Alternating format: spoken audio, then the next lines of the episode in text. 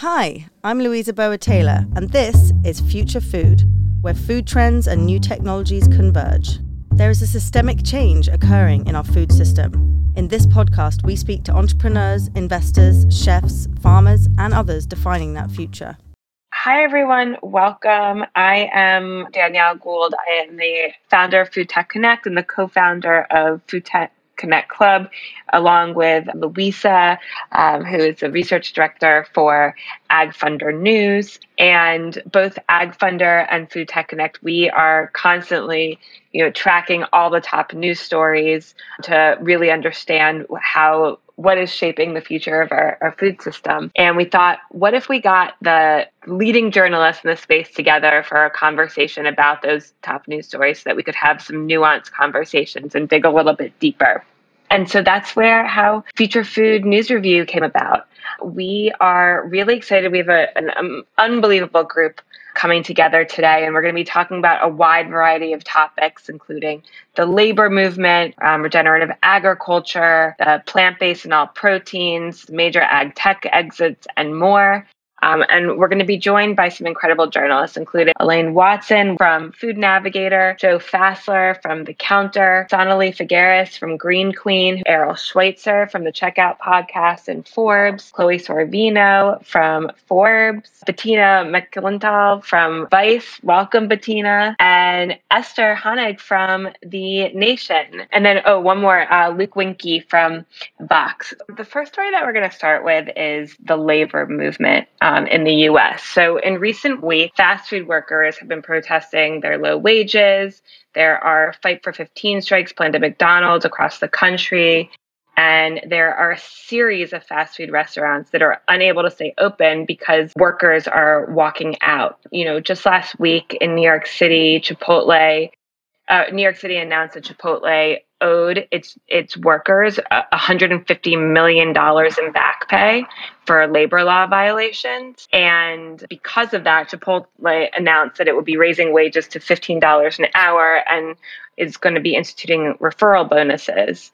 You know, there's a lot of pushback in the industry right now as people are talking about that that Chipotle is a company that whose slogan is to make food with integrity, but its business model is really about dishonesty and about not not creating food that has integrity for its workers. So I wanted to invite, I know, Errol, you write quite a bit about this. Ooh, and I just saw that Davida Davison jumped in here. So maybe we'll bring her up to the stage because she had a tweet that went viral this week talking about this labor story. But um, so, Davida, I'm going to bring you up. But um, Errol, maybe you could talk a little bit about what's going on on the labor front. And I just named a couple of, of the stories around this movement, but maybe you could add some more color to what's going on. Yeah, my son is uh, now fraught about eating at Chipotle, as we've talked a lot about the, uh, you know, how poorly they've treated their workers and you know, the wage theft and you know the lawsuits. So it's it's tough, right? You know, because what we're we're seeing across the board, I'm calling it a passive aggressive general strike, where folks are saying, you know, I'm not sure if I want to risk my life for shit pay you know, poor safety conditions, you know, hard work, and you know, I, may, maybe I'll just you know wait and see how how things go, you know, and it's really being led by fast food service and delivery workers, where you know, as you mentioned, Fight for 15. You know, they're thinking of a strike uh, at McDonald's uh, May 29th. You know, McDonald's sort of you know tried to throw them a bone and saying, "Oh, we'll we'll raise up to 15 bucks." In some of our company stores. So it's like covers like five percent of their of, of, their stores. So it's it's really paltry. And then you had the uh, Los Deliveristas Unidos in New York City. You know, big march recently. They've they've banded together with a really big janitorial union, Local 32 BJ. But they've been organizing for for close to a decade. You know, they're asking for you know living wage, health care. They want to be able to control the apps instead of the apps controlling them. It's essentially digital sharecropping, you know, the, the way the labor process is controlled, you know, your hours are controlled, your, your take home pay. And it's really about stopping Prop 22 legislation from, from going nationally. You know, we're, we're seeing this in retail a bit too, like UFC UFCW 990 in California still pushing back against the Kroger closings. You know, they, they were marching this week. And we've just seen a study come out saying that Americans are more pro union than in decades. Like more than 50% of Americans would join a union. Right now, only about 11% are actually covered by union contracts. And this actually is bipartisan, even, even Republicans. you know, and we've documented before on the show, you know, unions, better wages, better health care, pensions. How many of us here on the show have pensions? And they set standards that help non-union workers across sectors, right? And they're especially beneficial for, you know, the service retail workforce is incredibly diverse. And, you know, women, people of color, particularly black people, really benefit, have better wages, working conditions, safety conditions under union contracts. And this speaks to the sense of urgency around the PRO Act, as well as the, the real negative publicity Amazon got over the uh, really brutal crackdown of the Bessemer campaign. You know, posters in the bathroom and, and, and having meetings one-on-one with employees um, and really making it hard to, you know, establish a union in the facility. I think it's really, it's going to blow back on them. And that's what we're seeing here. And, you know, finally, just for the audience, you know, all of us here are, are, are, workers too. You know, we, we have to sell our labor to survive, right? And so, you know, just keep that in mind as you're thinking and talking and writing about these issues. You know, it's it's important to have some level of objectivity, but ultimately, though, we're subject too, and uh, we're you know our collective agency in helping you know push this these types of issues forward is more important than uh, ever before. So, um, all solidarity, folks. Thanks, Errol. Yeah, I'm curious if any what everyone else has been seeing. If anyone else has been covering this. Bettina, I know that that Vice has been doing some great coverage of this. I don't know if you have anything to chime in with. Yeah, I mean, I think that yeah, I think that like the work that Edward and the team at Motherboard have been doing um, about labor in the fast food industry has been really important. I think that you know, I think that these have been issues that service workers and fast food workers have been dealing with for so long that you know, I think it's really important that we're getting so much spotlight on these issues right now. Yeah, I agree. Oh, Chloe, did you have something to say? I'll just say too that you know uh, what Errol was talking about earlier with uh, you know, and, and what you were talking about earlier with workers deciding that you know maybe they don't want to go back in, they they deserve better. That's also happening with meat packing right now a lot, and production's down around twenty percent in a lot of plants because of this. So I, I'm hopeful that you know maybe more unionization or you know better contracts could come out of this too, because I think a lot of meat packers are starting to see that struggle really coming through at a time when there's you know a perfect storm of grain prices and a lot of other you know uh, challenges. And how are you seeing in the the meatpacking industry? How are employers responding to that? How are the meatpacking companies responding? They, by a long shot, I would say they're not doing enough, and I think there's just a broad. Uh, they have not done right by their workers for a very long time, right? So I think there this is coming to a head and, you know, I think it'll be interesting to see in terms of where it goes in the future, but it's not being taken as seriously as I'd like to see it as of yet. I could, I could jump in there too. I, I think what's really important in meatpacking is when and if OSHA establishes an emergency temporary standard to actually create better oversight of safety conditions and labor conditions in these plants. And you know, all the big packers, JBS, Smithfield, particularly Tyson, are, are pushing back and lobbying hard against such things. So, you know, the really pro union pro labor, you know, Department of Labor, you know, Marty Walsh. He's uh, appointing uh, the head of California OSHA, so I think there's some hope that they'll strengthen OSHA. That, you know, OSHA's been gutted, so they're going to have to add a lot to the budget, a lot to enforcement. But it's really about setting up an ETS to to protect workers. In the meantime, uh, you know, as, you're pointing out, meat plant workers are taking matters into their own hands, and you know, I, I doubt there's going to be any voluntary concessions from these meat pa- from these meat packers if history tells us anything. Wanted to to add to that real quick. The I think there was the a case brought out of Iowa at the Tyson plant there where they tried to there was a, a worker's family who was trying to sue for worker safety violations and the plant tried to cite the I believe it was the executive order that Trump signed saying these plants should stay open and then the federal judge in that case said that this wasn't that type of order. This wasn't brought down by the Department of Homeland Security. This isn't the official order that they would need to be able to justify having stayed open, even at the risk of their employees. And so I think that's I think that's really interesting to see this going forward, just in terms of workers' rights, sort of in the what will hopefully be the aftermath of the pandemic, and also with all of the Eh, all of the the attention, the you know national attention that these plants have gotten. Here, at least in Colorado, at the Greeley plant, where six people died, they had said during the pandemic, we're going to take all of these costs. We're going to pay for all of these costs that workers, for, for anyone who's being treated for COVID 19, we will pay for this, you know, like really trying to save face for what was happening. And then this year, they raised the cost of health insurance for workers by 30%. And that actually caused 1,200 workers to withdraw from their employee benefits, from their, you know, this is what their union had fought for to get these health benefits. It's just remarkable to see, even after everything that's gone on, they're not, you know, in no way trying to sort of compensate or do right.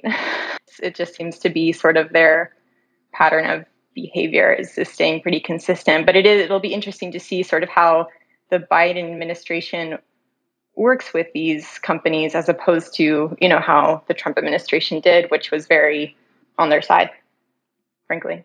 Definitely. So, Esther, we're going to transition to your story, which is, you know, also around, frankly, farm worker uh, work, worker exploitation. You did an amazing story in The Nation uh, recently uh, around Mexican farm workers and what they're having to endure to get to U.S. lettuce fields. So, you know, tell us more. Yeah, absolutely. So, the interesting thing about this story is that it's been a pattern for the last 30 years or so but of course, now during the pandemic, it has initial hazards inherent to it. So every winter uh, harvest or agricultural season in Yuma, Arizona, the estimate is about eight to 10,000 people will come across the border from Mexico to work uh, on those fields. So that's harvesting and planting and weeding, producing what is about 90% of the leafy winter greens that we get from or that we eat across the country. So any sort of you know salad that you're eating, kale, uh, broccoli, um, that sort of thing comes from Yuma during those winter months, and that workforce streams over the border every day. So these are folks who have um, many of them, the majority of them have uh, legal permanent residents in the United States or they're dual citizens, but most of the, all of them who I spoke to said that they choose to live in Mexico because their wages go much further, that they can't actually afford to live off of those wages in the United States. And so um, they make this arduous commute every morning, which starts at 1 a.m. That's when they're in a line that spans several blocks in front of the port of entry and the in San Luis Rio Mexico into the state of Sonora. So there's this massive line of people all waiting to get through the customs building. And once they get across, they wait to get picked up by buses from their employer, which is around like 5:30 a.m. And then by seven o'clock in the morning, they are out on the field working. Um, and this line is just a chaotic hazardous mess regardless. But of course, now you have issues like social distancing and masking. There was, uh, you know, in Mexico, a very low access to COVID testing. And in Arizona, there was no effort to make any sort of to track, you know, the the rate of positivity among farm workers. Even, you know, you can imagine how difficult it is to even like even just finding the number of workers who go across the border was incredibly difficult. So tracking these people to see who's positive, giving them any sort of information, reaching out to them, just incredibly difficult in general. And so this commute is on average about seven hours. And things that I documented, you know, I, I was out there for a week and I would talk to workers as they waited in line. And we talked about things like a lot of people believing conspiracy theories around coronavirus, not having accurate information, but then coming to believe that it was so people, you know, who didn't believe that the virus was real or that it was invented by the government, that airplanes were spraying the virus down onto them in at night, um, all of these wild conspiracy theories, um, but then ultimately believing that the virus was real because everyone I talked to knew someone who was sick, knew someone who had even died, especially among the older workers. We do have an aging farm work farm worker population in the US. And so some of these individuals who depend on this work, who don't have any sort of, or don't have enough social security to get by, are still working in the fields, even though they're in their late 60s or 70s. So they're especially high risk. I, one of the interesting things I documented in this line is that people will panic if they if the line is moving too slow. So depending on how many agents are staffing this port of entry, which due to COVID, they've had to lessen those numbers so that they can socially distance their distance their agents. So that can mean that instead of having all six lines operating and functional in terms of like kiosks within the agency's building, there might only be three. And workers have told me there could be as few as two. And so it can get really slow. They'll start to panic, and then that causes what are called avalanches, where people towards the back um, in a panic to get to work because if they miss that bus, they miss a day of work and they will rush to the front of the line. So people standing in the line or towards the front of the line will just hear people start to scream avalanche.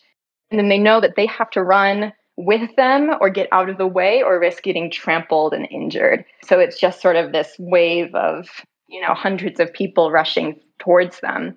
A big part of my reporting focused on the H2A program in this area, which is interesting because the H2A visa, which is a visa for seasonal agricultural workers who can come from many countries, but they predominantly come from Mexico to the US to work in seasonal jobs in agriculture. This visa has a particular exception along the border where they, instead of entering once and then going to their destination, which might be in Washington state or California, what have you, these individuals are allowed to cross every single day. And that's a benefit to the employer who then doesn't have to pay for worker housing, which is the most expensive component to having H2A visa workers is having to build them housing or find them some sort of housing. And so, of course, this just exacerbates the issue, right? Because you already have this massive line, and then you're going to continue to rely on foreign workforce that then comes across every single morning so yeah, you know, I think really looking at it, you know, it's it's certainly an issue during the pandemic, but my my hope in writing this piece was really just to highlight that this is normal. This happens every single year and now it is just particularly worse. However, we have a tendency in this country to just completely look away from how our farm workforce is treated and how the sort of measures that they have to take to get by. And so this is deemed completely acceptable and no, no special effort is made to get them across the border at a reasonable pace or give them some sort of privilege in this instance that would maybe allow them to again get across quicker or even just give them better wages that would allow them to afford to live in these you know small arizona towns so that they could work in this industry because they shoulder this industry and we rely on it as consumers Absolutely. And I think your reporting is so important. And more people need to read this to understand like what goes into, you know, their daily salad, you know, all, all this food they're eating. You know, people don't realize the, the danger that um, the workers are in. You know, when you spoke to a lot of them, how scared are they about COVID and the potential for, for outbreaks?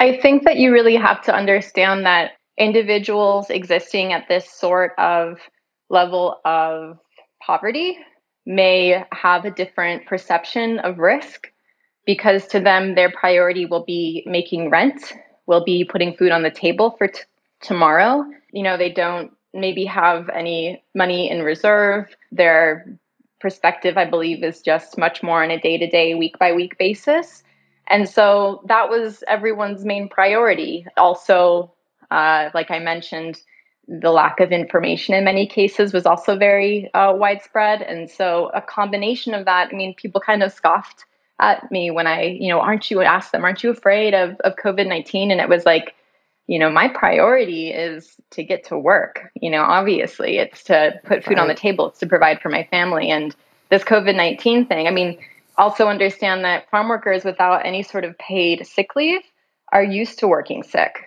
They have a flu they'll take, you know, some over the counter medications and show up anyway. And that's been a huge issue in some of the studies that they've they've found um, is that people feel pressured by their employers, pressured financially to continue to show up to work, and then they, you know, get their their coworkers sick. Right, and that's obviously not going to be great for the, you know, the farms themselves and, and the businesses down the supply chain, and ultimately right. could result in walkouts and and you know mass vacancies like we're seeing, you know, in the fast food space. Uh, well, oh, I just wanted to, to to say something about that, and it's that farm workers are actually excluded from the federal protections that allow them to organize. And so, a huge issue with farm workers is that um, you know you have examples of union, union unionization. The United Farm Workers, which was started by Cesar Chavez, is the largest in the country, but it doesn't. He you know he actually tried to implement some of that in Arizona and it did not succeed. And so these individuals do not, the vast majority of them know about their rights under labor laws. And I would say uh, are not, do not feel safe. They're, they're much more afraid of being fired for doing, even talking to reporters. Anything can get them fired for any reason, especially H2A workers. And for them, that visa is gold because it allows them to earn wages that are unimaginable in Mexico for someone of, you know, maybe their educational background. So the hurdle for farm workers to organize and to walk off is massive. I'll just say that. Right, exactly. Uh, does anyone else have some comments or questions for Esther on this excellent reporting? Awesome reporting. Thank you, Esther. Thank you. Thank you so much, Esther. Um, for everyone who's just joining us, this is Future Food News Review, where we're talking to leading journalists, about the top stories. And we are going to be transitioning to a to the plant-based world. So there were a number of big stories that happened over the couple last couple of weeks. Epicurious stopped publishing beef recipes to encourage sustainable cooking, uh, in quotation marks, um, and uh, Chef Daniel Humm is uh, announced that they he would be relaunching 11 Madison Park as an all vegan restaurant, and there this has been, you know, the food world has been quite a, a, buzz with lots of opinions about these two announcements. So, Chloe, would love to hear what what you've been seeing and reporting on in this space, and welcome everyone else after um, Chloe speaks to join in and um, have a discussion about these these big moves. Chloe. Yes, thank you. I will be brief. You know, I actually didn't write about this for Forbes. I was actually out on book leave, finishing a book on the future of meat, mostly focusing on big meat when when this all was coming out. But it was fascinating to see it all play out. And you know, there's a lot we can talk about. Uh, you you've teed it up very well. You know, the Epicurious move is quite interesting to me. It's positive in some ways. I mean, they also aren't um, publishing any of their past beef articles, I think a lot, in a lot of ways it would have made a lot more sense to be clear about sourcing and, and, and clear about why industrial meat was more harmful. They, they, you know, these releases are using phrases like sustainability. Generally, they're not even, you know, the 11 Madison Park announcement didn't actually say the word, word climate, I think. And so, you know, these all these different types of different pieces of incremental news are exciting to me in some ways, but I'm a financial journalist and I think from my main perspective, like the power dynamics of all this are super meaningful and that's the part that I don't see really being addressed enough yet. You know, industrial meat production has to constantly be reimagined and, and re- examined it has to be re-examined from my perspective because of that. You know, these big meat suppliers aren't going to be changing willingly, even if 11 Madison Park is going, you know, they're doing their 300 something dollar lettuce menu the meat packers have all of this power. They have invested in plant based brands at the same time in lab grown brands to save off some of this criticism and improve their own positions. It's muddled the conversation entirely. But at the end of the day, they still want those plant based sales to be coming in addition to their meat sales. And so all this is important because, again, like culture is changing. This is things are happening, but at the same time, we still have $38 billion of subsidies going to agribusiness. We still have billion dollar, like billion dollars and billions of dollars going into these alternative proteins, which have a lot of issues, which I'm sure we'll get into more and more. And there are all these billionaire investors who are really kind of controlling our, our, our meat system and, and, the future of our food in a lot of ways. And that concerns me, you know, so it's, it's hard for me to think about EMP going meatless or Epicurious, you know, ending beef recipes and, and thinking that's so exciting when, you know, at the same time, if the solution is just buying beans in bulk at Costco, that's a problem too because Costco is still selling millions and millions of pounds of cheap meat alongside those beans. And the model continues to make meat packers squeeze producers and their workers to sell huge volumes at low wholesale prices. So I'll stop there. I know there's a lot to go into and get into here. And I know we'll get into a lot more of it with all the alternative protein news that's been happening this week. Yeah, thank thank you, Chloe. And you know, I'm interested about like what is the actual real impact of these two moves? You know, so 11 Madison Park is obviously exclusive, expensive, as you mentioned. Epicurious is published by Condé Nast. Like, how many people, what types, of, what demographic of people are reading it? And and I think you know your point about education being key is super important. You know, it's great to make a stand and it's great to do something that you believe in and you want to make that known, but you know, what's going to be actual real impact there? And perhaps there's other approaches that could be more impactful to teach people about where meat comes from, how it's produced, what are some other alternatives, and so on. I don't know what everyone thinks about that. Yeah, I would just like to see more about actual sourcing, actual the business models and, and the types of ways consumers are actually buying the products. I think retailers in general needs to be addressed a lot more in this and the types of distribution and, and everything that goes into that. Yeah, I think, you know, to the discussion earlier around Chipotle and talking about food with integrity, you know, when I found it kind of striking that there's very little talk with 11 Madison Park. You know, you're talking about we're launching this all vegan menu in order to support to the climate and support our planet. And yet there was very little talk about what 11 Madison Park was actually doing to support its staff and how it was rethinking its business model to make it to ensure that everyone is making a living wage and having a, a work life balance. And so I think that that, you know, when there's this going to be this growing movement around, especially post pandemic, Black Lives Matter movement, where we have to think very holistically, right? It's not just about changing the supply chain. It's not just a, about changing the what people are eating, but it's actually about wholesale changing business models to make them more equitable for all stakeholders. I'm curious. I mean, these were such big topics. I'm sure everyone else on the stage has some thoughts. Anyone else want to jump in?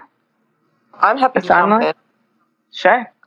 I think Chloe makes really good points, and I love your point about the labor. But for me, a lot of what we're seeing is there's signals, right? They're they're just they're showing you they're kind of a, a temperature take on what kind of these either elite restaurants or kind of middle and upper middle class media groups are are thinking about what their audiences want.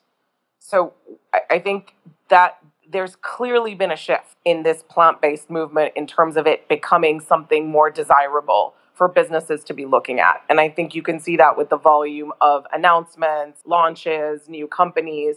So, I, that being said, I agree that it's always siloed. It's always either you're talking about alternative proteins, or you're talking about the climate crisis, or you're talking about regenerative agriculture, or you're talking about labor rights. But it, you know, it's hard to get it all right. And it, I also feel like, from the point of view of the audiences and the readers and the consumers, they almost like want one issue at once that they can sort of consume, if you will. But at the same point in time, I still think overall it's moving in the right direction, even if the the specifics and the the complexities are not always addressed properly. There is a lot more thought being put into what's on our plate. I'm not saying that everything we're getting everything right, but if you compare to even you know five years ago or ten years ago, I just so many more issues are on the table now. Uh, no, no pun intended. Sorry. Good one. All right. Oh, Davida, yes. Yeah, I wanted to follow up with that. I think that was an excellent point. And, and Chloe, I love um, your reporting and I love where your head's at. And I've got a question for you. Right now, so many of us, particularly in the restaurant world, um, we're paying attention to these these articles written about Humm and um, EMP going vegan, or looking at Epicurean, Epicurious. I'm wondering, as we are looking at you know fine dining or restaurants, I'm wondering if you're looking at supermarket brands. I'm wondering if you're looking at how this conversation around plant based or around protein based uh, foods. Like how is that changing the supermarket shelves? I mean supermarkets that once stocked veggie burgers are now selling a proliferation of like protein based foods from like meat alternatives to fake chicken and fake, fake fish. Like what are the brands kind of behind those kind of brands in supermarket? And i got to ask you as a financial reporter how's their stock doing? Like what should we be looking for in the market Oh, Davida, thank you for asking. And I will say, honestly, I know actually, like Alicia Kennedy was supposed to um, be presenting that part. So I honestly really don't cover the 11 Madison Parks and their movements of the world. I really cover what's happening on shelf mostly. And, you know, there's so much we'll go into, and I think especially around um, the Upside Foods announcement, which we'll talk about in a little bit. You know, John Mackey invested in that. That's a cultivated meat, lab-grown meat company, and uh, John Mackey was, you know, quoted as investing in it and saying that Whole Foods is wanting to get it on shelf as soon as regulations happening. So I think they're again to pointing out this. What Sonali was saying, you know, these are very big signals happening. In terms of what's happening in the IPO market, I mean, we could have a whole clubhouse about that. And I would love to because it's crazy. I mean, Beyond Meat, and I've written about this a little bit, Beyond Meat is one of the most highly valued foods, uh, highly valued new IPOs, right? Before it went public in 2019, there were only five food IPOs in the previous decade entirely. Now we've already had, I believe it's almost at, least almost a dozen. At I know we're talking about IPOs later, but in the past just year alone, there's been between the, the SPAC market and the IPOs, there's been so many happening. So it's really paved the way in a lot of ways. But at the same time, it's a lot of it's kind of a devil's bargain. And you know, I think I could talk a lot about you know if food companies should be publicly traded, and I don't think they should be. And one of the reasons I think is because it's, you know, Beyond Meat is so, it goes up and down like crazy. It, the stock is the most shorted food stock on the public markets. When I last checked, when they, they reported earnings last week, uh, it was almost more than 20% of total shares were shorted, which is an insane amount. Usually for a food stock, there's like not that much up and down, and it's maybe 1% of total shares, which means that there's just like a lot of people hedging on all sides of this and trying to make a buck on failure and success. And that's a huge problem when it comes to our food system. So I'll stop there. I'm going on a little rampage, but. Yeah, thank you, Chloe. Um, yeah, I think you just brought up a, a, big story that we're all following, which was the news. Um, Upside Foods, formerly Memphis Meats, announced that Whole Foods had invested, that John Mackey had invested um, in the company, and that they are launching production to hopefully la- commercially launch the first um, cell cultured chicken in the US by the end of the year. So it's massive for the industry. And Sonali would love to um, have you talk to us about this story and its significance. For sure. Thanks for having me. I'm super excited.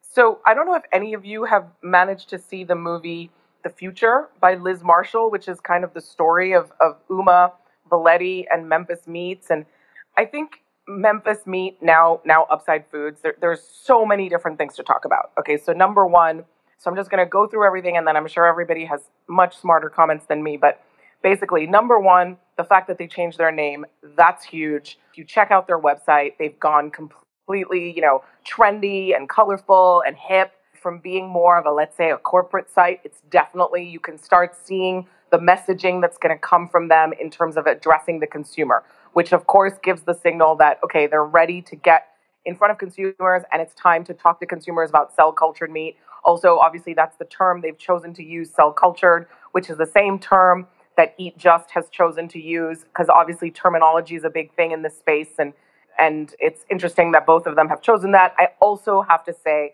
I think that if you have if anybody's seen the movie Meat the Future, you really got the impression from that movie that Uma was not in a rush and now I'm getting the impression that there is much more of a rush. And I think there's no question that Eat Just uh, pushed the timeline forward for many of these companies. And, you know, the fact that Singapore gave regulatory approval, I mean, I, I know from from back channel chat that Eat Just was really, really pushing for that. And they wanted to be the first. They wanted to have that that that that crown and they got it.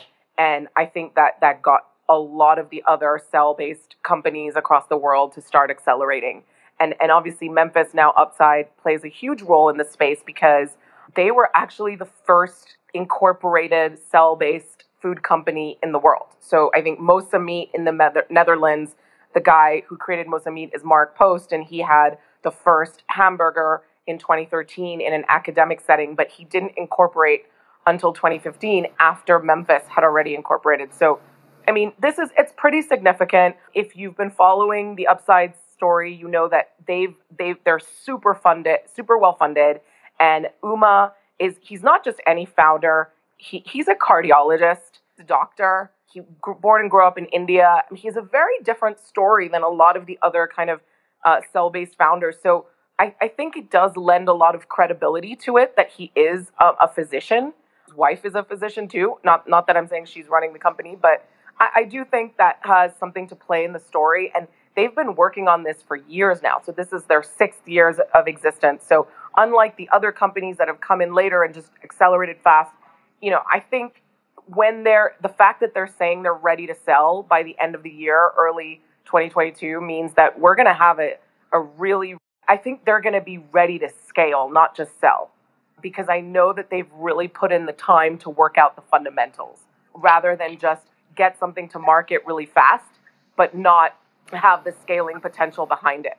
So, so the, and, and I think that's why John Mackey at Whole Foods is, is, is behind them. And of course, that's a huge signal and, and kind of validation for the company that something like Whole Foods, obviously not the same company that it used to be now that it's owned by Amazon, but but but still the fact that Whole Foods, the name, the cachet that it has in the natural food world, eh, you know, that they would be willing to put it on its shelf on their shelves. Yeah, I, I think this, this this is major, and this is going to accelerate the entire space times a hundred. Um, but it is important to couch this news in the fact that across the world we are seeing announcements from cell-based players that are really pushing ahead the timelines, uh, pushing down the price per unit. You know, I've got a, three companies recently have said to me that they want they will be able to get stuff on on table on plates by 2022, latest 2023. So I mean, this is becoming closer and closer. I mean, there were people just you know six months ago mm-hmm. saying that this was five to ten years out, and here we are. And, and yeah. I'm just I'm just one of those people that believe that once it's out on the shelf and it's priced a uh, competitive with real meat, I think it's going to disrupt. It's going to be seriously disruptive. Whether you agree with eating cell-based meat or not, I still think it's it's going to be big, hugely disruptive. Do you have any sense from the interviews that you've done what the regulatory timeline is? I mean, can we expect an approval in the US this year? The US, I'm honestly, I don't have as many back channels on people talking in the US. From my understanding, and I don't know if we're we're talking about the new Texas law that's saying that the ban on, on using the term beef for anything cell based or plant based, I get the impression that in, in the US, there's going to be a huge backlash against it. I think for me, I'm seeing Israel and China as much stronger uh, possibilities for regulatory. And then, of course, Ira Van Eelen, who's, who's William Van Eelen's daughter, you know, who, of course, um, is the guy that kind of in kind of is the grandfather of this technology. She she works really hard on getting the Netherlands on side, and, and, and I think there might be movement there. So I don't know. I, I don't. I do think that there will be a fight in the U.S. and it will be a political one. But I, I would think everybody on this panel is much better placed than me to discuss that.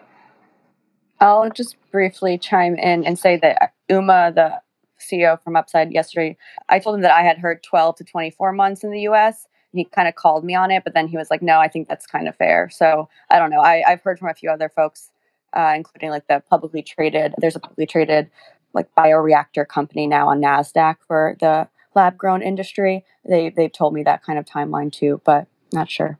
For regulatory or for, for commercial sale? You mean you mean or one and the same? I, I, I think one I think one and the same because I mean they already had the 2019 ruling and it, so that really started everything. I mean Memphis Meats uh, Upside has been they've been I think they've been they've they've done a thousand tastings already in the U.S. and that's not just investors. Hey guys, hey. just a couple of quick points on the uh, Whole, Whole, Foods piece. I called a couple uh, former colleagues there. Uh, hopefully, they're not being laid off in the restructuring. Errol, just give everyone context? Errol, just give everyone context that you used to work at Whole Foods. Yeah, I used to be the head of grocery for Whole Foods um, for close to a decade, um, and was with the company for 14 years. So, so just a couple points of fact my friends at Whole Foods that actually hadn't even heard about it or read the articles actually I had to send it to them. I was like, "Hey, you guys bringing this in? That's cool. Anything more you want to share?" And they're like, "What are you talking about?" But they're mostly focused on the fact on whether or not they'll keep their jobs because of the restructuring. A bunch of folks are getting laid off in merchandising operations. So I wish them well. The other point here is that John actually goes way back with Josh Tetrick. It was actually John's request via his relationship with Vinod Khosla that had uh, Josh Tetrick's mayonnaise, just mayonnaise, launch at Whole Foods. And then also one of John's co-writers on one of his cookbooks was one of the product developers early on with Memphis uh, Meat. So uh, an old friend of mine too. So th- there's a lot of these sort of personal relationships there. And then the article does say that John hopes Whole Foods is carrying it. So even though the the private equity arm of Whole Foods, where they invest in brands in the past, they've invested in Kite Hill and Beyond Meat and Epic Bar and Instacart. Like, there's not yet a uh, approval process with the quality standards team. Meaning, I'm hoping they read my article that I published in Forbes last week about risk assessment. But just a Such couple a good points one. of fact. Yeah. Oh, thank you. So yeah, just a couple other points about what's going on behind the scenes.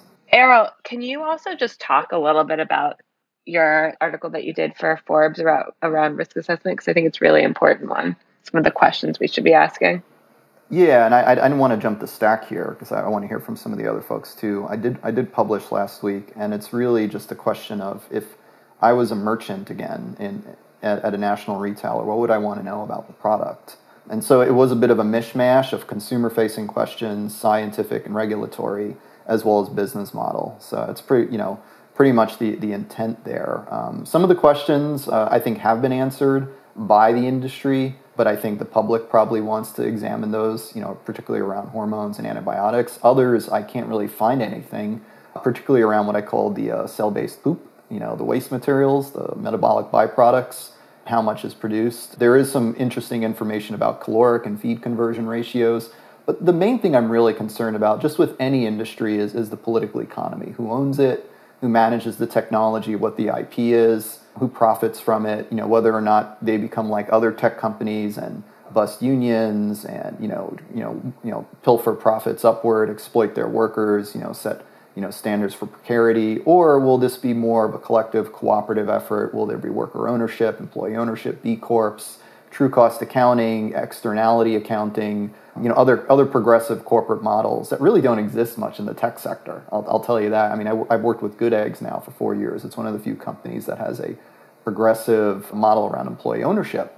And so I, I think that's the other side of it. It's like what's in it, but also who's making the decisions, who's driving it from it, who's who's profiting from it, and then whether or not you know to Ezra Klein's pretty controversial piece about public investment. And anybody who's interested in that should read Mariana Mazzucato for that kind of context. So it's not that I'm against public investment, but once again, who profits from it? And whether it's just public investment for private gain, a la Tesla and Apple and all the technologies that we have now, or if it's public uh, public gain and it's a publicly shared open you know, open source technology that that you know the public will have input on. Hence, uh, more about food sovereignty and right to food as opposed to another uh, tech sector angle to commodify and exploit the food sector. So yeah, check out the piece I published in Forbes. Thanks all. Great. Elaine, I saw you had a comment. Yeah, I mean, I was just going to say on antibiotics because I know that I, I, often hear people talking about antibiotics, and it came up in the last um, in cell cultured meat.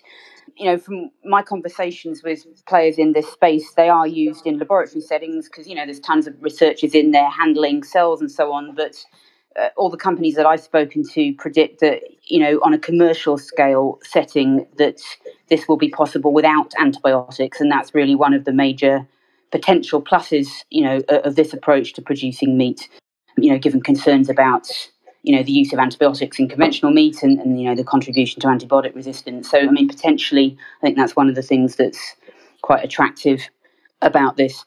I mean, I, I feel like there's been a lot of conversations in on LinkedIn lately about you know cell cultured meat and tech bros kind of taking over the industry and stuff. And and sure, I mean, we've all read our fair share of seed funding announcements from startups promising to fix the broken food system and you know spoiler alert they probably won't and, and i understand the cynicism but you know i think you know like it or not animal products you know are a cornerstone of the diet in many countries and you know replacing them whether it's with cell cultured or plant based or fermentation based alternatives you know seems worth exploring to me you know as long as errol says we carefully scrutinize you know safety sustainability nutritional credentials and and other things you know or we can just keep on slaughtering billions of animals, you know, you know, and, and it's not an either or to me. I think, you know, we can I also agree with those obviously who say trying to improve conditions for animals and people working in the conventional meat industry, you know, which for the near term is going to continue to grow, should be our priority, you know, along with addressing food policy. But, you know, some of these alternative approaches, you know, to me are certainly worth um, exploring. But I, I do think uh, on Sonali's point about, you know, this kind of taking off, I mean, I spoke to Memphis Meats, sorry, Upside Foods, you know, th- this week as well, and and and they still kind of saying that even with this announcement, they'd be talking literally about a handful of restaurants. So this isn't, you know, a significant scale really. And they also haven't confirmed whether it's going to be hybrid products they're releasing, you know, combining cell cultured meat and say plant based, or if it's going to be 100% cell cultured, which kind of interested me. Because again, it suggests it's pretty small scale and at, at quite a premium. So again, it feels like um, I still think that, you know, while there's going to be a bunch of people releasing products on a small scale in the next, you know, couple of years, depending on regulatory approvals, it is going to be a while until this stuff is actually remotely capable of competing with conventional meat. Yeah, that's, that's really interesting. And I, I find it interesting that chicken was the, the first product too. And when the easiest one to do. Yeah, is it the easiest one? And also, just on Elaine's point, I don't know if everyone knows that just one is not 100% yeah. based. Well, that's yeah. what I was going to say. Yeah, it's it's partly plant based, right? Yes. Yeah, so that's interesting that how they'll come out and and but you know, I everyone thought that was the first cultivated chicken. I guess it is, but it's not 100%. So um, that's interesting. But Elaine, just going to um, some reporting you did this week, or was it last week? A really great article called Brave New Animal Free World when animal products are no longer made from animals, what do we call them? You know, are they vegan? and you know, I love it. And it, but you know, it also does kind of come back to some of Errol's questioning around like labeling, like where do these these products kind of sit? So yeah, just tell us a little bit more about your reporting there. Yeah, yeah. I mean, this kind of was actually prompted by a very unpleasant um, email I got from somebody accusing me of shoddy journalism, which is you know, always what you want to see in your inbox um, oh, no. on a Friday afternoon, and you know, helpfully copied in my boss and the HR department of my company. Wonderful. But um, this is about um, you know the definitions of, of, vegan, and it is actually much more complicated than I think uh, the, uh, the, you know the writer suggested. But I mean, I've been thinking about this a lot lately, and I know Sonali has written about this too. Is you know when animal products become decoupled from animals, what do we call them and, and, are they vegan? You know, is vegan dairy a contradiction in terms? Can you have animal free animal proteins? And I mean, I think, you know, terms like almond milk are already somewhat controversial, you know, at least if you're a dairy farmer, but at least, you know, you say that those terms are qualified with phrases such as plant based or dairy free. But, you know, what about milk made in a bioreactor from actual bovine mammary gland cells without cows? Or milk made with all the key components of cow's milk but they're just made by microbes instead of cows. I mean, you've got a fairly good argument there for saying, well, you know, if it looks like a duck, it quacks like a duck, and it walks like a duck, you know, maybe it is a duck. And, you know, what is milk, um, you know, anyway? And I think, you know, for vegan labeling, I think with cell cultured meat, a lot of people would say, well, you know, obviously it's not vegan, it's made with real animal cells, even if no animals were slaughtered to make it. But when it comes to something like milk proteins made via precision fermentation, when you're using like an engineered microbe, it's much more complex. You know, first, the term vegan isn't actually legally defined in the US. And second, not all vegans feel the same way about it. I mean, Perfect Days founders, who I believe are both vegan, would argue that their animal free whey protein is vegan because it's literally made without the use of animals. So, you know, the initial kind of bovine DNA sequence that I think was extracted, you know, harmlessly from uh, a hair or something like that. Well, that initial D- DNA sequence that they used to program the microbes to produce the whey protein, you know, that just came from a free scientific database, was used to create entirely animal-free DNA molecules, and the host organism is a strain of um, fungi. And so, you know, you could say you know, that's a fairly compelling argument that it's vegan, it's made without animals, but others would say, well, it's it is literally a dairy protein and how can you call it animal free? And how can you call it vegan? I mean they've had some pushback um, at perfect day and from some of the companies using its ingredients from more militant vegans.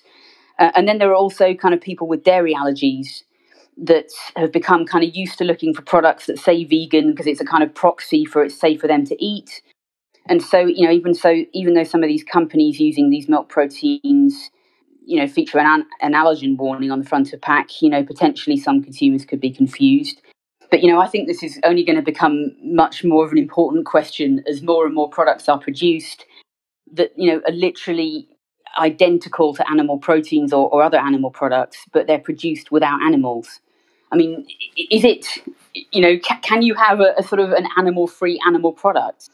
Um, you know, who defines dairy? I mean, in the future, I mean, in, in 50 years' time, we could even argue that maybe cell cultured meat might be considered vegan because you know if you've got these kind of cells that can produce you know ad infinitum that have been you know long decoupled from the animal they came from maybe vegans would feel quite you know ethical vegans if you like might feel quite comfortable even eating that so I think it's going to become an interesting question in the coming years.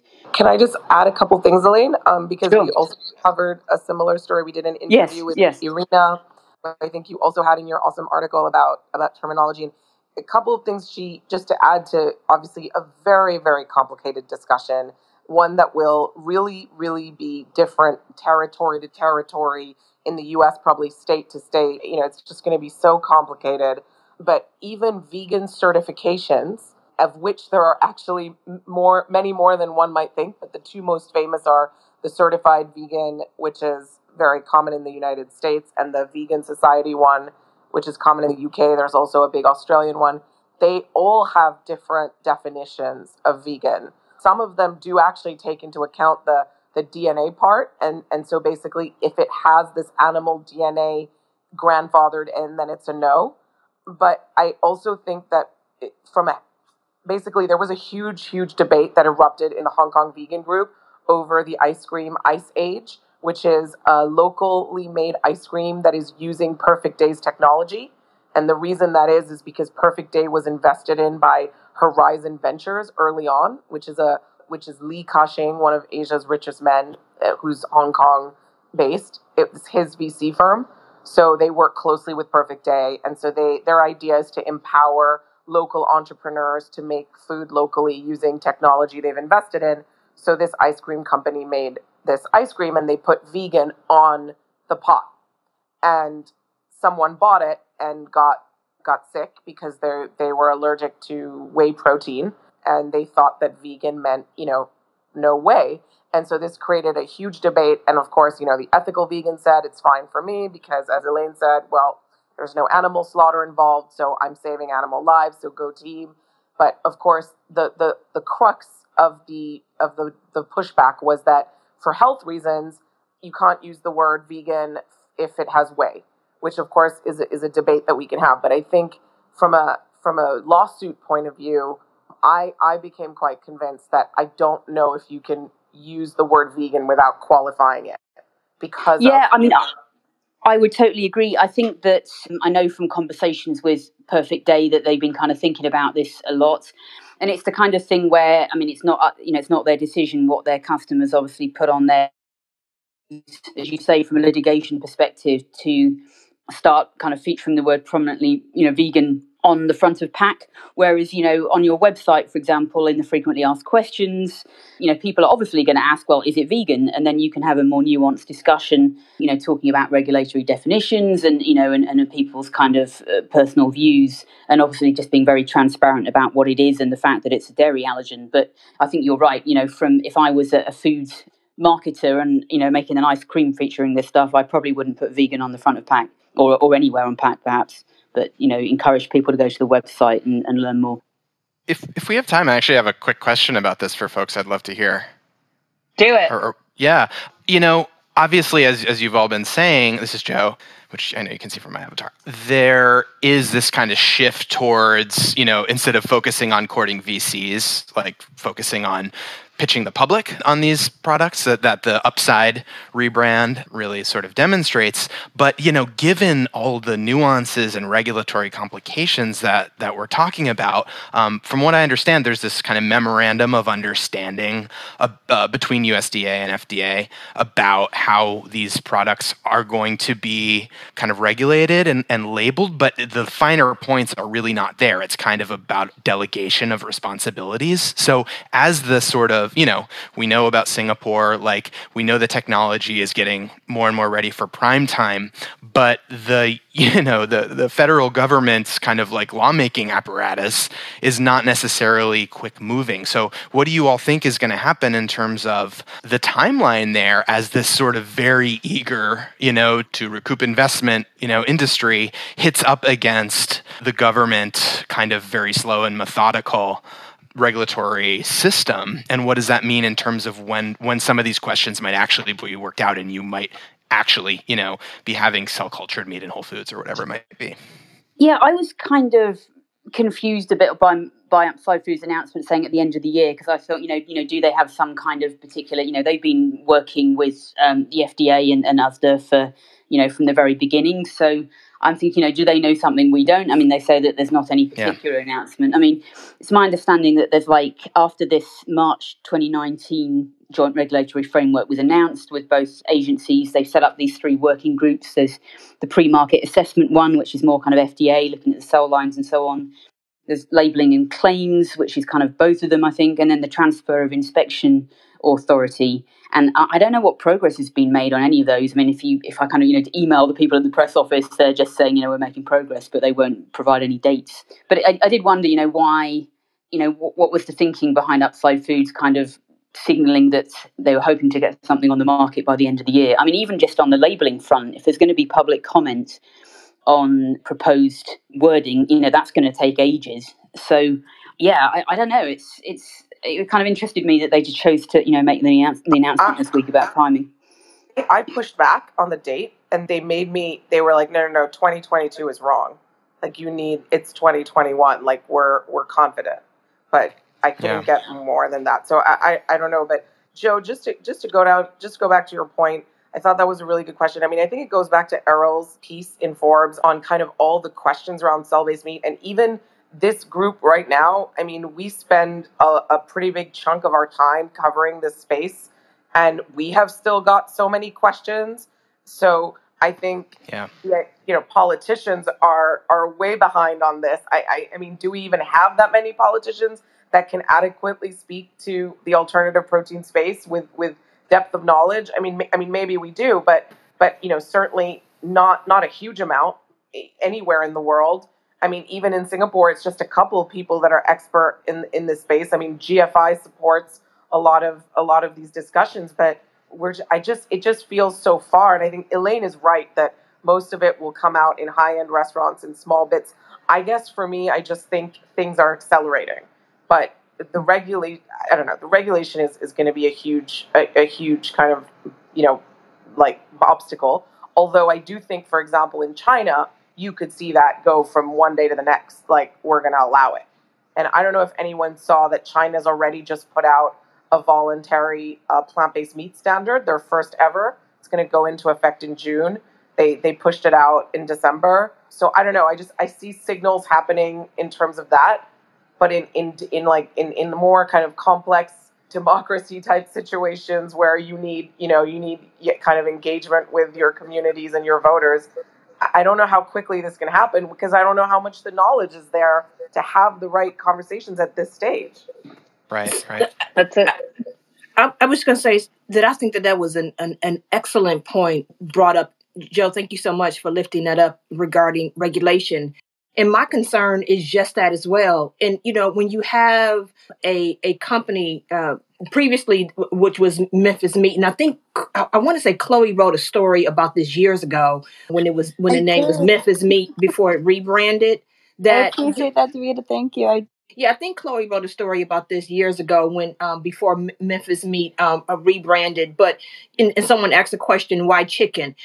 And and, I, and I'm wondering if the question to why chicken first had anything to do with the fact that Memphis Meat got a huge amount of investment from Tyson. Uh, and, and then, of course, you know, we're talking about Mackey, but what about the investment that Bill Gates and, and Richard Branson has, has invested in Memphis Meat? So my question are, is, are billionaires and corporations going to write the legislation? If our, if our congressmen and women aren't as knowledgeable about this category, are, are, are we going to have legislation be written by, you know, corporations and by the one percenters? So I'm, I'm watching this closely as well. Yeah, as Rachel Maddow says, watch this space. And I know, I mean, we always have the most spirited conversations about this because it's just such there it's it's evolving so rapidly there's so much money there's so much behind the space there's uh, you know there's this fear that we're going to replicate the existing system and i think that we have to be very critical and look at the space with a very critical eye to ensure that we're not replicating you know the the issues of the um, green revolution and I know we have to move on, unfortunately, but we're going to have many more conversations. And Davida, to your point, I know this is something that Errol brings up quite a bit. So would love to involve you with future conversations about this.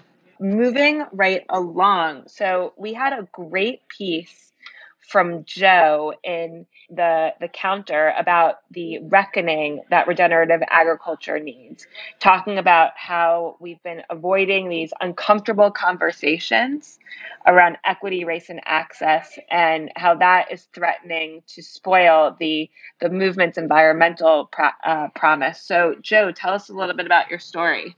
Yeah, and I think it's a natural transition actually to some of the questions from some of the questions Davida was just raising in terms of simply you know when we talk about regenerative agriculture who benefits right?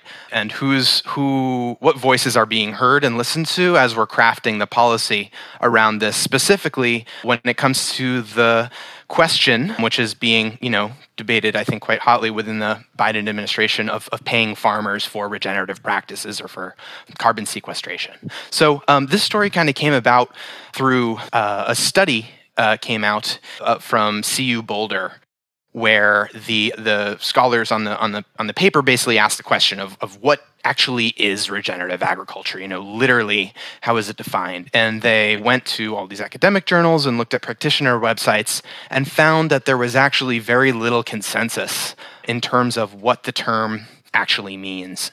And so that was kind of my starting place was in this sort of more semantic um, realm. I started just i thought it was going the story ended up being 13000 words but I started by just, you know, I wanted to do a little piece on the study and just started going around to different folks in the food and ag space asking a simple question, which is, what is regenerative agriculture? And it clearly became, it very quickly became clear that there's very little consensus on that topic.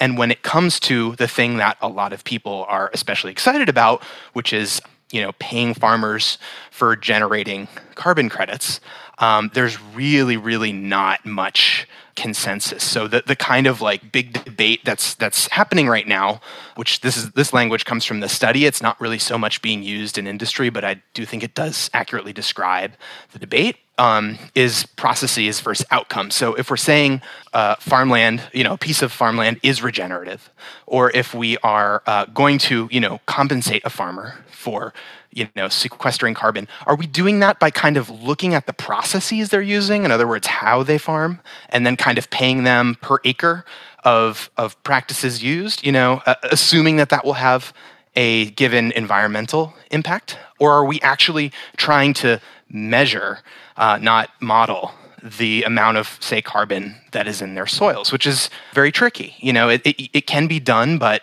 there's a lot of, I won't go into the, all the science um, in, that, but it's, it's something we can't really quite do without a kind of uncomfortable margin of error. So even why it's it actually kind of reminds me of the cell cultured meat. You know, it's like we're barreling towards this potential quote unquote solution, uh, but the basic fundamentals of it have not yet been worked out. So as I continued that uh, kind of line of questioning, I, I, you know, as I talked to more and more people, it also became very clear that a lot of the conversation around regenerative agriculture and around these credits has been incredibly exclusionary. It's often the same largely white faces, you know, leading the discussions.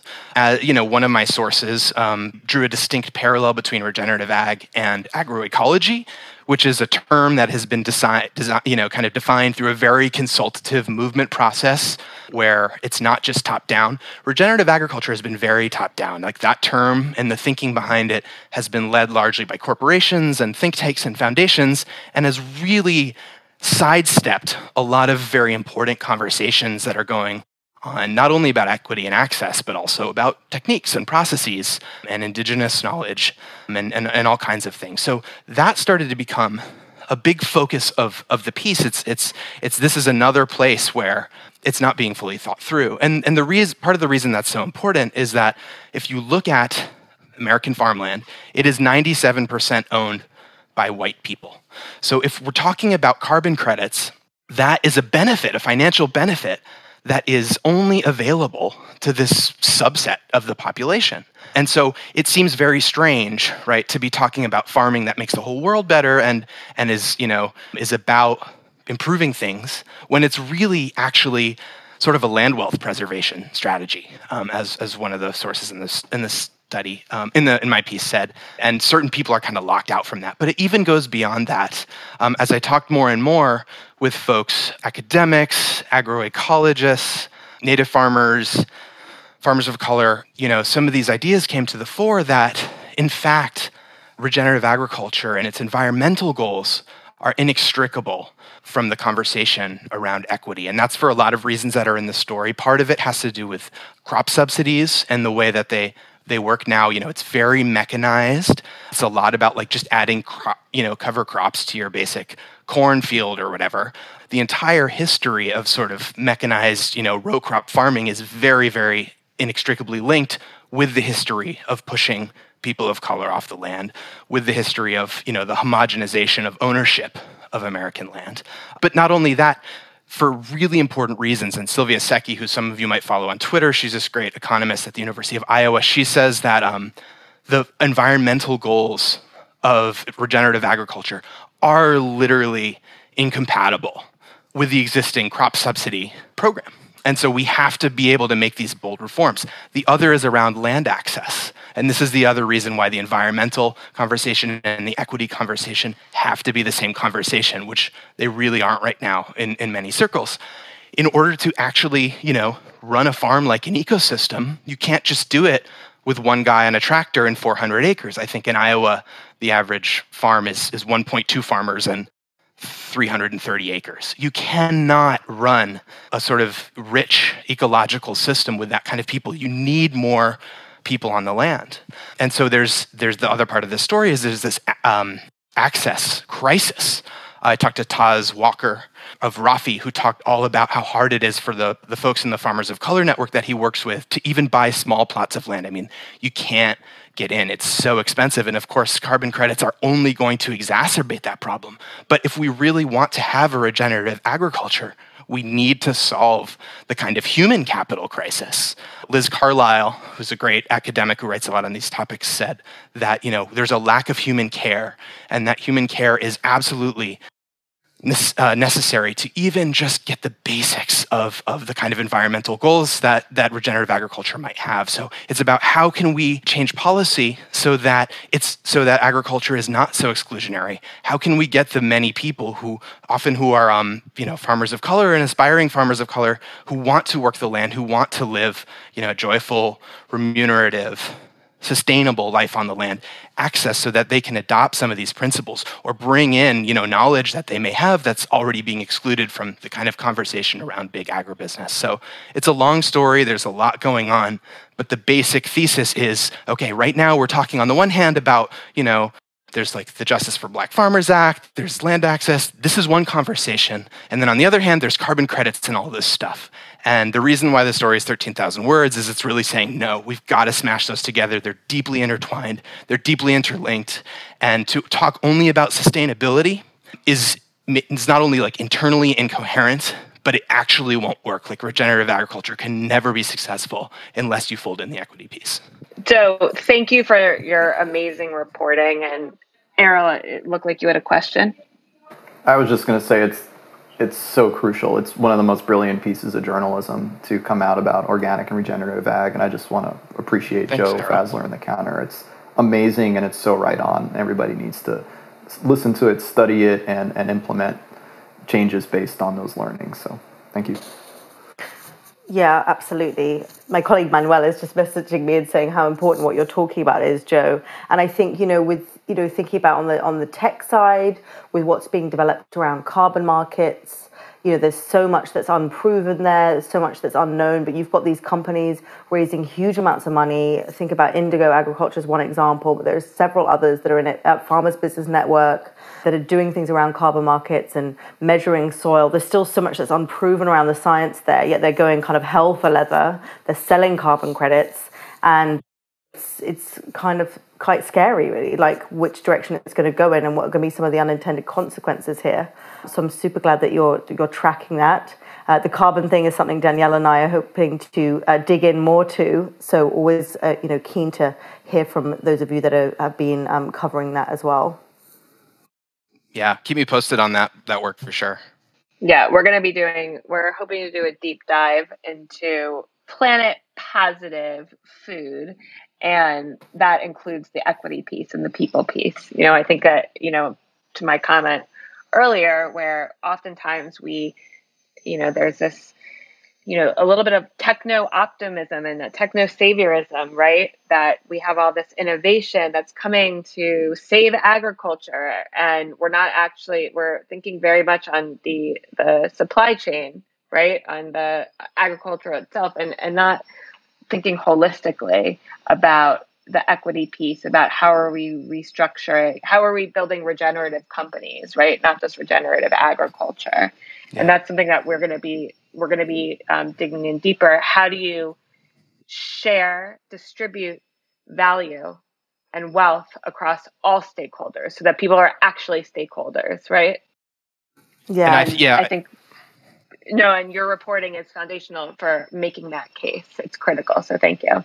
Yeah, I mean, I think that just has to be a baseline, right? If we're talking about something being regenerative, and this was one of the questions of the of the pieces well what do you think is broken right and if you don't think that you know our our society is broken in terms of inequality then you're missing you're missing a big part of the point but i also just want to underscore how literal some of this stuff is one of my sources uh, fatuma emmad who's the executive director of frontline farming in denver, denver which is a really great organization if you don't know it. She said you know if you look at a lot of these farms you know the people doing the work are, you know, so called farm workers are often you know, depending on the part of the country and are often farmers of color, are also are often people who, you know, are incredibly skilled agronomists. Um, they may have knowledge of indigenous practices. They're the ones going. They're they're the ones that know what's actually going on. And the people who own the farms, again, 97% white people. There's no line of communication between them. So actually, there's so much knowledge, and she called it an epistemological issue. In other words, it has to do with with what is known. Uh, the the people crafting these policies on a very literal level do not understand what's happening on their own land because they've delegated it and because they don't value the knowledge of expertise of the people that they employ. And so, you know, just I just think that's a great example of how it's not just about values. Though, of course, the ethics of it is key, and these are human lives that we're talking about. But but it's like literally the environmental assumptions we make cannot be borne out in, in all of these. The goals cannot be accomplished without addressing equity. I mean it's it just really struck me how profoundly yeah. that is true. Yeah well thank you so much. And we have one last story that we want to cover. We're excited to have uh, luke Winkie here with us and he wrote a really interesting piece. So I think a lot of people have been following the meat culture wars, but there are also coffee culture wars. So we have right wing coffee companies that want to make coffee great again. That's the article that Luke wrote for Vox last week, and Luke would love to hear what you're reporting on, what you're seeing. Yeah, a, a bit of a tonal departure uh, for the last 30 minutes because, uh, in a lot of ways, I think the story is really funny. Yeah, so about like a year ago, I started to notice uh, like a handful of these coffee startups kind of popping up that had this really kind of aggressive right wing or like like MAGA overtone to them. The most famous one is this one called Black Rifle Coffee Company, which I guess to their credit has been around before the Trump administration. But yeah, I kind of wanted to just do a story about sort of the motivation for you know kind of turning coffee into this super partisan issue or really kind of going going after the throat of the uh, liberal coffee shop hegemony i guess. So yeah the, luckily a couple of them picked up the phone. The primary subject in the story is uh, a coffee shop called conservative grounds that opened in the tampa area right before the pandemic like early 2020 and run by this guy uh, cliff i think is his name and uh, it is a coffee shop in the sense you can go in there and get a cup of coffee. But inside, they also have a full recreation of the Oval Office, uh, complete with standees of Donald Trump and Melania Trump that you can take photos with. It's called, um, the slogan is the right coffee for America. I think they also say that they, they sell, you know, we got fresh roast and fresh patriotism, something like that. And they also sell a ton of kind of Trump Pence gear inside, so you can kind of go in and you know get your uh, get your hot mug and also you know get get your latest culture war T-shirt or whatever. Uh, at, at Cliff, uh, I actually think it's quite salient. He he referred to So the thing with Cliff is he runs this place. He doesn't actually drink coffee. One of the first things he said to me, he opened this coffee. That's amazing. yeah, he, he opened this MAGA coffee shop, despite the fact that he is not a coffee drinker. He also is like a minor like Facebook celebrity guy that you know kind of like does like uh, dashboard rants, that, that kind of guy. Uh, the thing is, so yeah, he opens this coffee shop. He doesn't drink coffee, and of course, all the roasts have different sort of like conservative overtones to them. I, this isn't at Conservative Grounds. Another place we talked to sells a roast called the number 47 roast. Like the first roast was the number 45 roast, but then their other one is the number 47 roast to say, you know, that in 2024, uh, Trump will be back, whatever. I was talking, I, I didn't see my, this myself, but someone told me one of them is selling one called the, their decaf is called Sleepy Joe, which I have to admit is like a pretty good joke. Uh, the point is, Cliff uh, referred very specifically said this is a camaraderie shop. It's not a coffee shop. It's not really about the coffee. That's one thing that was kind of echoed across uh, everyone I spoke to. The idea that you know that your average coffee shop you know skews liberal, which I guess is like probably true, but you but not like definitely not definitely not as politically charged as as these places. And uh, you know that, that that this is a space for people that you know just can't bear uh, being in that kind of liberal space. But you know, they, they also do like uh, handgun training. There's a lot of weird stuff going on there. Uh, it all it all kind of comes back to this Starbucks thing. This feeling that Starbucks represents this really kind of progressive, anti-conservative institution in America. Everyone, you, if you go to any of these websites, talk to any of these guys, they'll start talking about Starbucks. Kind of rooted um, late in 2016. Remember they did those Christmas cups that weren't like Christian enough or whatever, Christmassy enough, yep. and that, yep. that caused a thing. And then, kind of shortly after the Trump administration got started, and during the Muslim ban, I think Starbucks came out and said they were going to hire 10,000 immigrants or 10,000 refugees, I think I should say.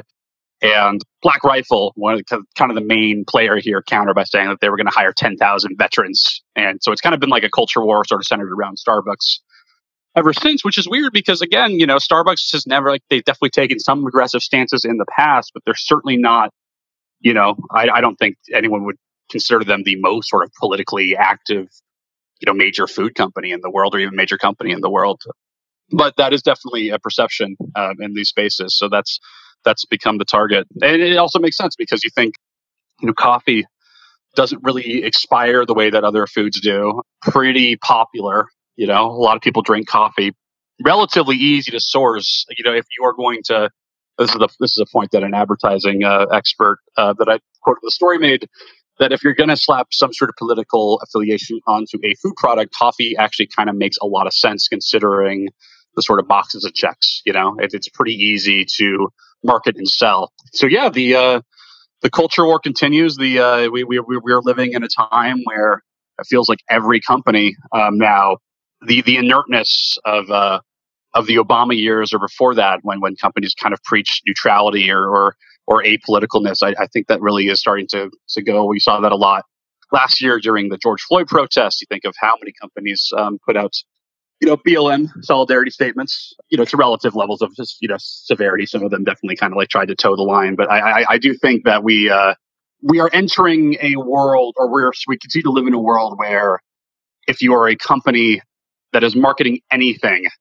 there is an expectation for you to be at least sort of aware of what's being talking about talked about politically just because of how active politically so many fairly ordinary people that didn't really care that much about politics became over the last four years. Least that's my armchair take, but that's that's what I think is the at the, at the source of all this. And uh, so yeah, that, that's where the culture war is headed. It's in our it's in our morning brews.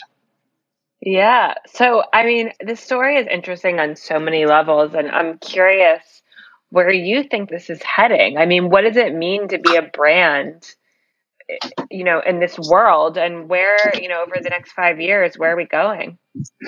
Yeah, I don't know. It, will be interesting to see, right? Like, I, I, think, um, I think a lot of brands would are, are hoping that uh, eventually things will kind of simmer down a little bit, and you know that that that we will not live in quite as much in the middle of just a constant zeitgeist. But uh, I think that is sort of wishful thinking. I, I don't know. I, I, do feel that we are we will continue to kind of exist in pretty hyper polarized society for the foreseeable future. And I think the Trump administration is just going to sort of hang over so many things in our culture, especially, you know, including, you know, the choices we make a, as a consumer. And that is just how it's going to be for a while. Maybe there's like historical precedent for that. I don't know. But I think that the, the idea that, you know, kind of like companies or merchants or anything can kind of return to that sort of comfortable inertness that they once had, especially considering that uh, several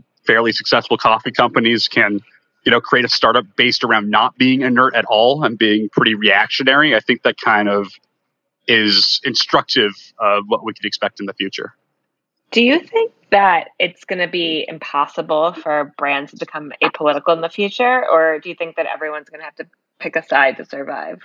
Yeah i don't i don't know. I uh I think it, was really interesting to me last year during the, the George Floyd protests about how all of a sudden every single company, you know, it felt like, you know, you remember that time in kind of like uh, late May, early June, you go to, you go to any Twitter account of any company and they had put out some sort of message of, of solidarity or at least acknowledgments uh, of the protests. And, you know, a lot of them were kind of mealy mouthed and not really like, you know, fairly corporate, but I, I do, but that was still, I think, kind of a paradigm shift. And as long as we remain sort of hyper polarized, I do think that will be an expectation of a lot of consumers. I know it's something that, you know, like that, that, that at least me as a consumer, like, you know, like I, I, it's something I keep in mind here. And uh, I, I did that before, obviously, but something I still keep in mind. Um, I do think that in a lot of boardrooms right now, there is an understanding that that is like become an expectation. But again, I'm I'm just kind of spitballing there. I don't know exactly what their mindset is or, or if they have hard numbers on that. But just uh, anecdotally and just sort of just existing in the culture, that that does seem to feel like that that where we're going to be for a while. Um, Danielle, is it okay if I jump in because this is a very Do it. US this is a very US based conversation and it's super interesting and I, I think Luke is right. But mm-hmm. let's talk for a second about China. Sure. I think it's going to be the opposite. If you want to do business in China, and this is already happening in the in the fashion world, but it's going to happen with the food world too. You're going to have to be as apolitical as possible, or you're yeah. going to have to be on their side. But I mean, H and M is facing this right now. Nike is facing this. Fashion brands are going to have to take a stand. A lot of the luxury European brands are choosing to not be political so that they can continue with you know growing their market share in you know what is now officially in the fashion world the biggest consumer market in the world and food brands are going to have to be careful too because as china's middle class grows they want more foreign brands they want more import and you can't be human rights like food justice brand in the us and then like go to china and do really well so I, I mean i think it's more that it's going to be i think there will be apolitical brands in food as mm. well. Um, obviously, less than in fashion because it's easier, I think, to be less non-political in fashion than it is in food, for, because food is so primal and so linked to identity and politics in a way that I think fashion just isn't to the same extent. But we have to think about the global kind of market here, and in a lot of Asian countries, there isn't an appetite for political brands. It's not what people want to see.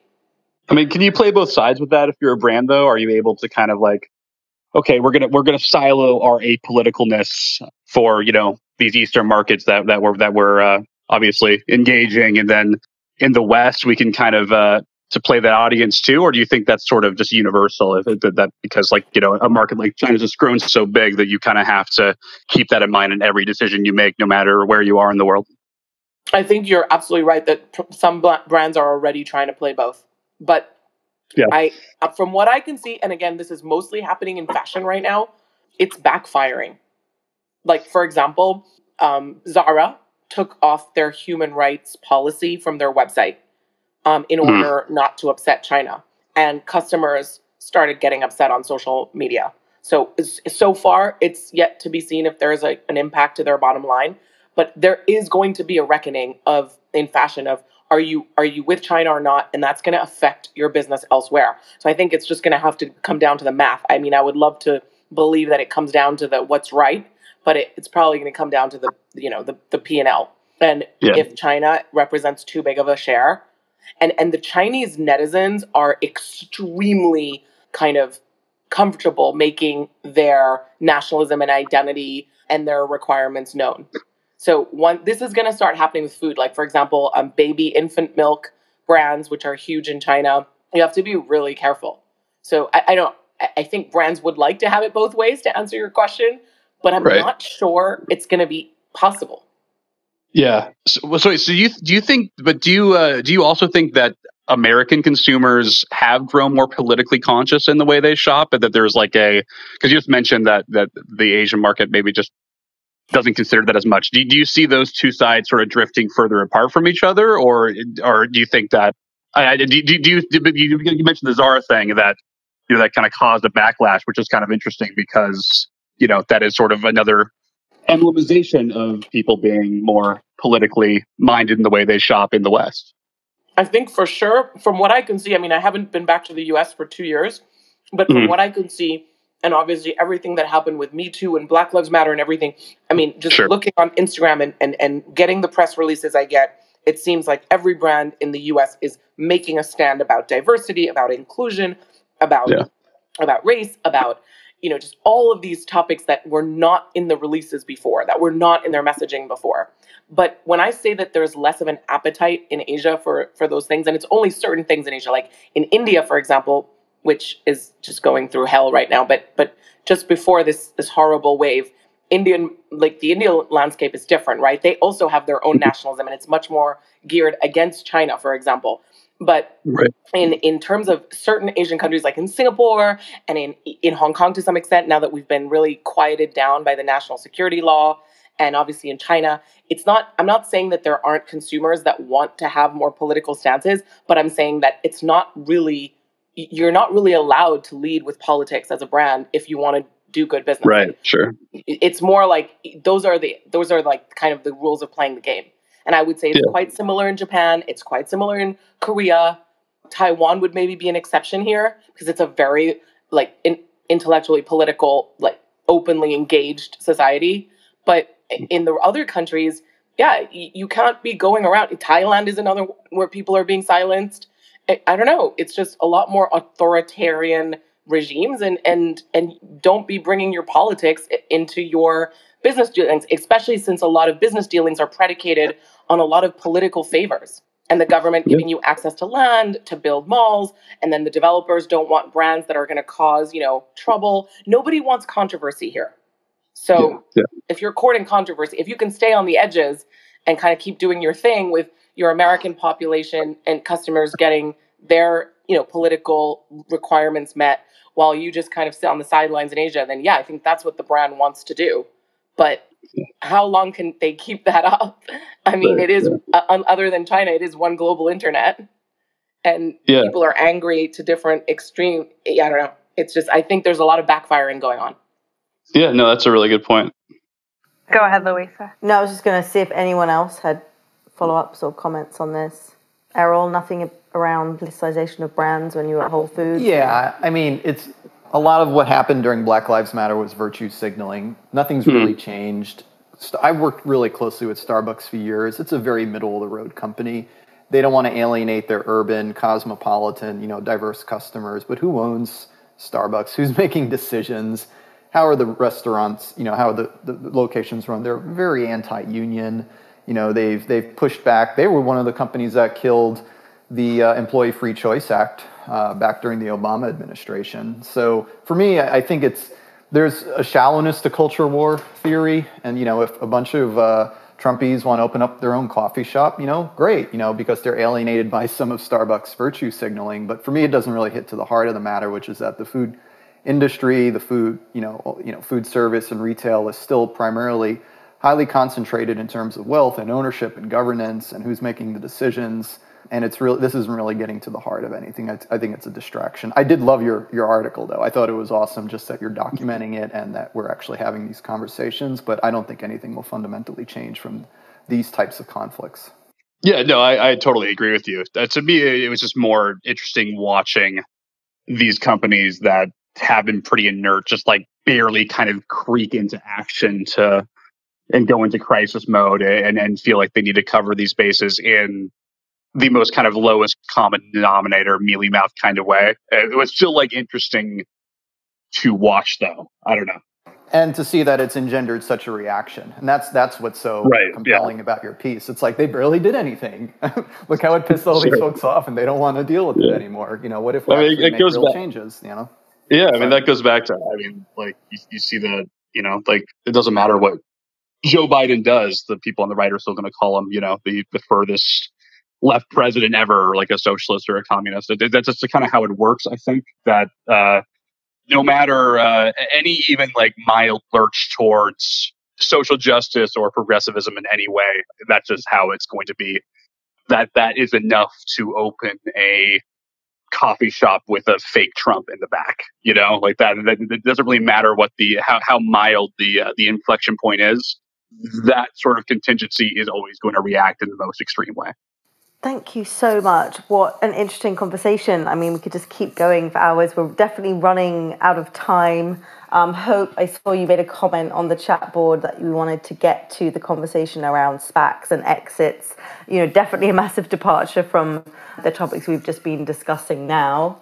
But it's, I'll just quickly make a comment around it. It's been a really massive week for ag tech, in particular around exits we have had two massive SPACs were announced this week. And for those of you that don't know, SPACs are special purpose acquisition companies that are essentially listed on a stock exchange with the sole purpose of finding a company out there to merge with.